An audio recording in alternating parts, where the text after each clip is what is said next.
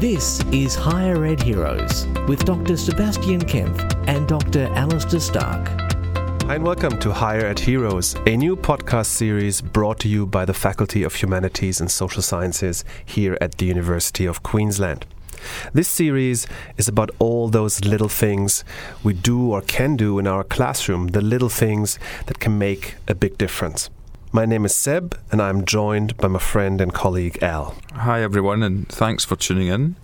Because this is the first episode of Higher Ed Heroes, we really thought it would be a good idea to provide a bit of context in terms of why we set this podcast series up and really what we're trying to achieve with it.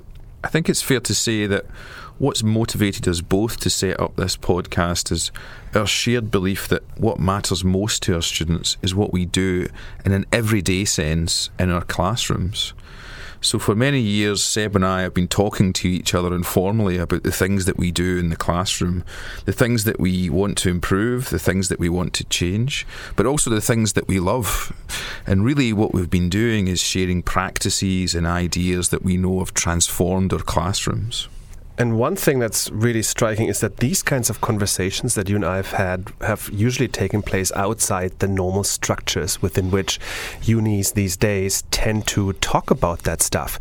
So it's not been taking place in a teaching committee or in a faculty board or any of those kinds of institutional fora. It's been taking place between you and I. And in fact, in most cases, we've just been sitting on a bench over lunch having these kinds of conversations over a sandwich. I mean, I think in your case, a sandwich, in my case, case, probably a coffee. And these chats, you know, we've conducted them in a very down to earth, day to day, uh, non technical way, no jargon, just with a view coming from a passion that we like teaching and talking about the things that we love the most. And that's really what we do in the classroom. And in a way, after doing this, I don't know, for several years now, I guess, we've come to realize that that's the kind of stuff that we enjoy the most. And we don't get to talk about this at universities, right? We don't get to talk about these small examples of good practice that can really have a big impact. And I think that's really the challenge for this podcast, isn't it? Trying to recreate the sandwich and coffee experience, that informal space where we get to discuss the practicalities of teaching really from the bottom up in a jargon free, non technical way. But really, I guess the big objective is to try and exchange views on those little things, those little practices that we know really transform our classrooms, that really stimulate our students, that really transform those everyday moments into something quite special and that we know make a big difference to our students' learning experience and, and their enjoyment in the classroom. You know, for me, at least, talking to you, and I guess for us talking to each other in this way inspired us. And I think it made us better teachers and made the student experience better for them in the classroom. And it's often about like very little things. And for for example, one memorable um, example has been about how you in your lecture. You told me that in your lecture you make students stand up and do a specific task. Like what? What is that again? Yeah, I always make students uh, stand up to teach them about legitimacy. So, in a classroom uh, uh of about 200, I make them all stand up, shut their eyes, and then I make them touch their nose with both index fingers, and then I make them stand on one leg. And then I make them open their eyes and look at each other as they wobble about and, and fall over. I do this to teach them a story about consent. And what they do immediately is they ask a question which says, Why did you make us do this? And I say to them, Actually, the better question for us to learn is, Why did you listen to me and do what I told you to do? So the lesson proceeds on the basis that they consented to me because I was using my legitimate authority. And sometimes it's really great when it doesn't work well because people refuse and you have to go and convince them and persuade them and use political rhetoric to get them to do what they wouldn't otherwise do. And what I always ask them to do at the end, I used to make them uh, ask them if they would punch the person next to them. but for health and safety reasons, I thought this would be really terrible if someone actually punched them. So now I ask them at the end to passionately kiss the person that sits next to them. And of course, they won't do it. So I can make them shut their eyes, stand on one leg, touch their nose, but my legitimate authority runs out when it comes to passionate kissing or violence. And then I use that as a metaphor to teach them about the political system. Public policy is often about getting people to do things they wouldn't otherwise do. So, why do they do that? Well, because they see the person or the system as legitimate, that they give their consent to stand on one leg. And it becomes a real metaphor for the whole semester that I go back to again standing on one leg becomes a shorthand that I simply use for legitimacy. That example, and I remember you telling me this, came back to me then in one of my courses, which is was on a on a topic on nonviolence and how power works and is generally understood in, in international politics. Usually we associate it with you know, traditional power, which is hierarchically organized and emanates from the top of a pyramid downwards onto everyone. So someone at the top, a head of state and government, gives orders that everyone follows. But nonviolence understands power very differently. It understands it as emanating from the citizens, from the peoples upwards, mm. alongside the motto that, you know, the dictators are never as strong as they make you believe that they are, and the people are never as weak as the dictators make them believe that they are. And I just thought I'm going to try that out and use the same technique and made students stand up and, you know, not as elaborate with you with index fingers or nose, but with the same idea of, and then please kiss the person next to you. And of course, the similar reaction happened.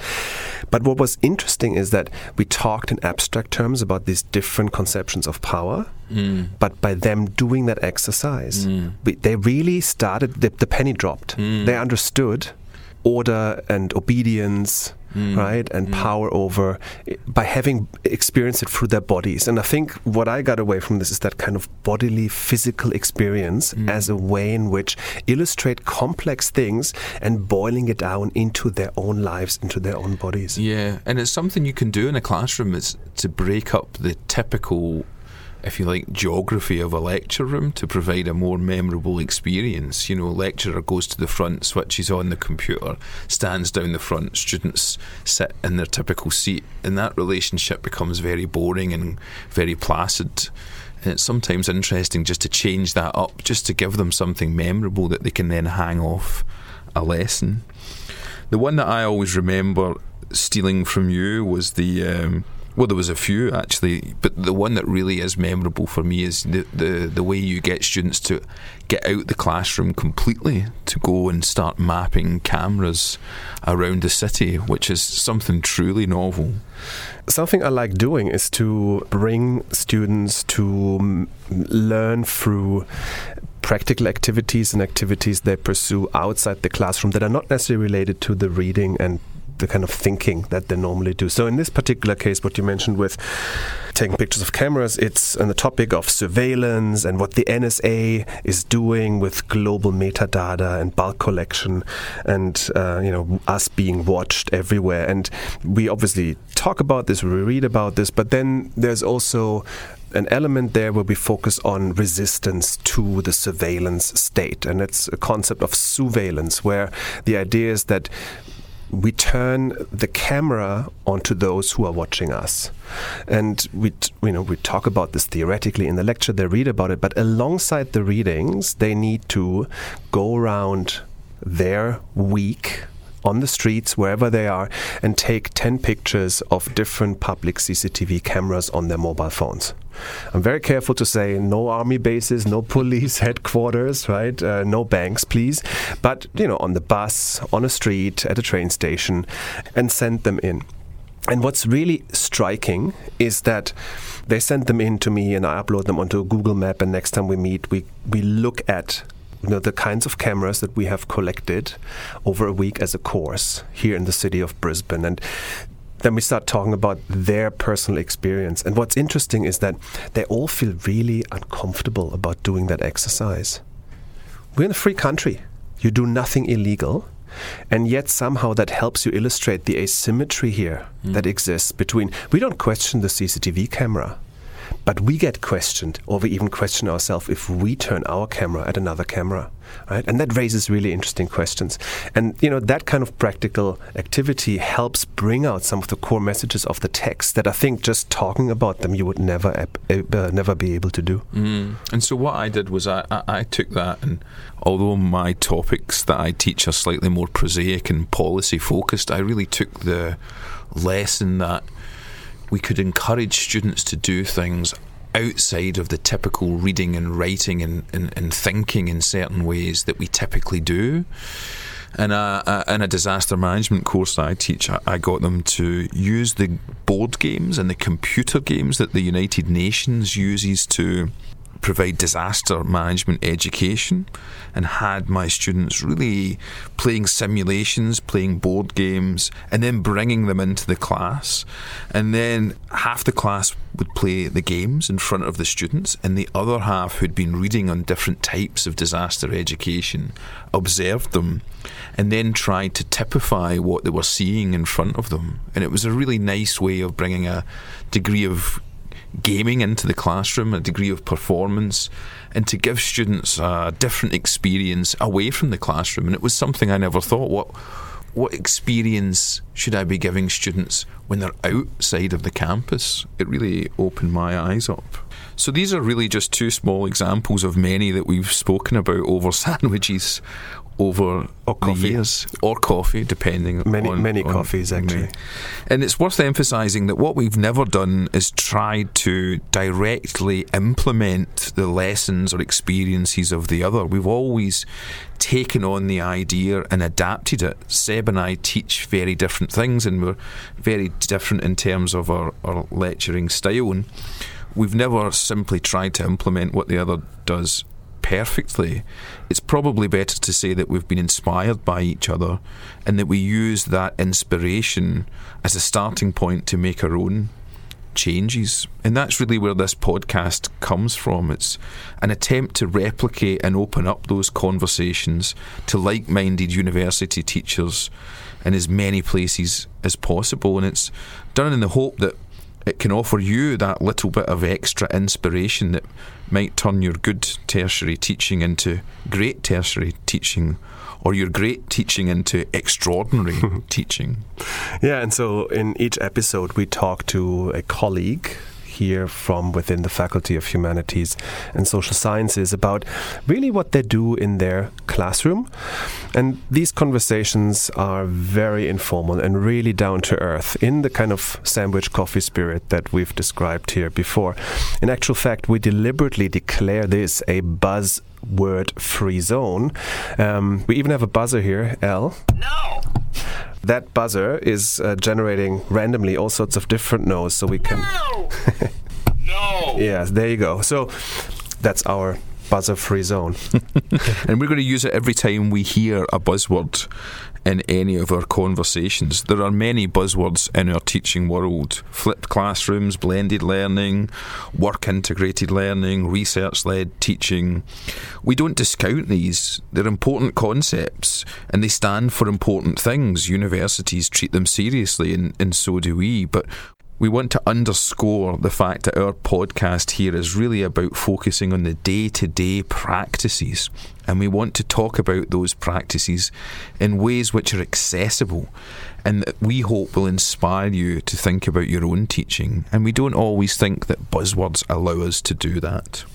And so, what we are doing in this podcast is to cover a whole range of different themes. For example, using Lego in your classroom to help students learn. Mm, and crisis scenarios um, created and worked with uh, alongside industry stakeholders. Or think about using students and placing them at the driving seat of your lecture and having them drive the discussion and the way the lecture is going. Mm, or what about using NGO practitioners to run your assessments?